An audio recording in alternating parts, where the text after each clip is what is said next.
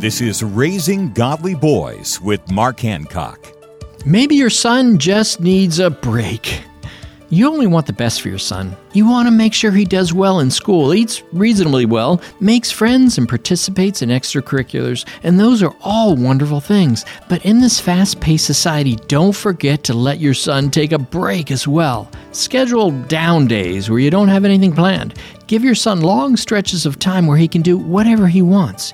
You might feel like a neglectful parent, but allowing your son to be bored will give him time to relax, play, and learn to manage his own time.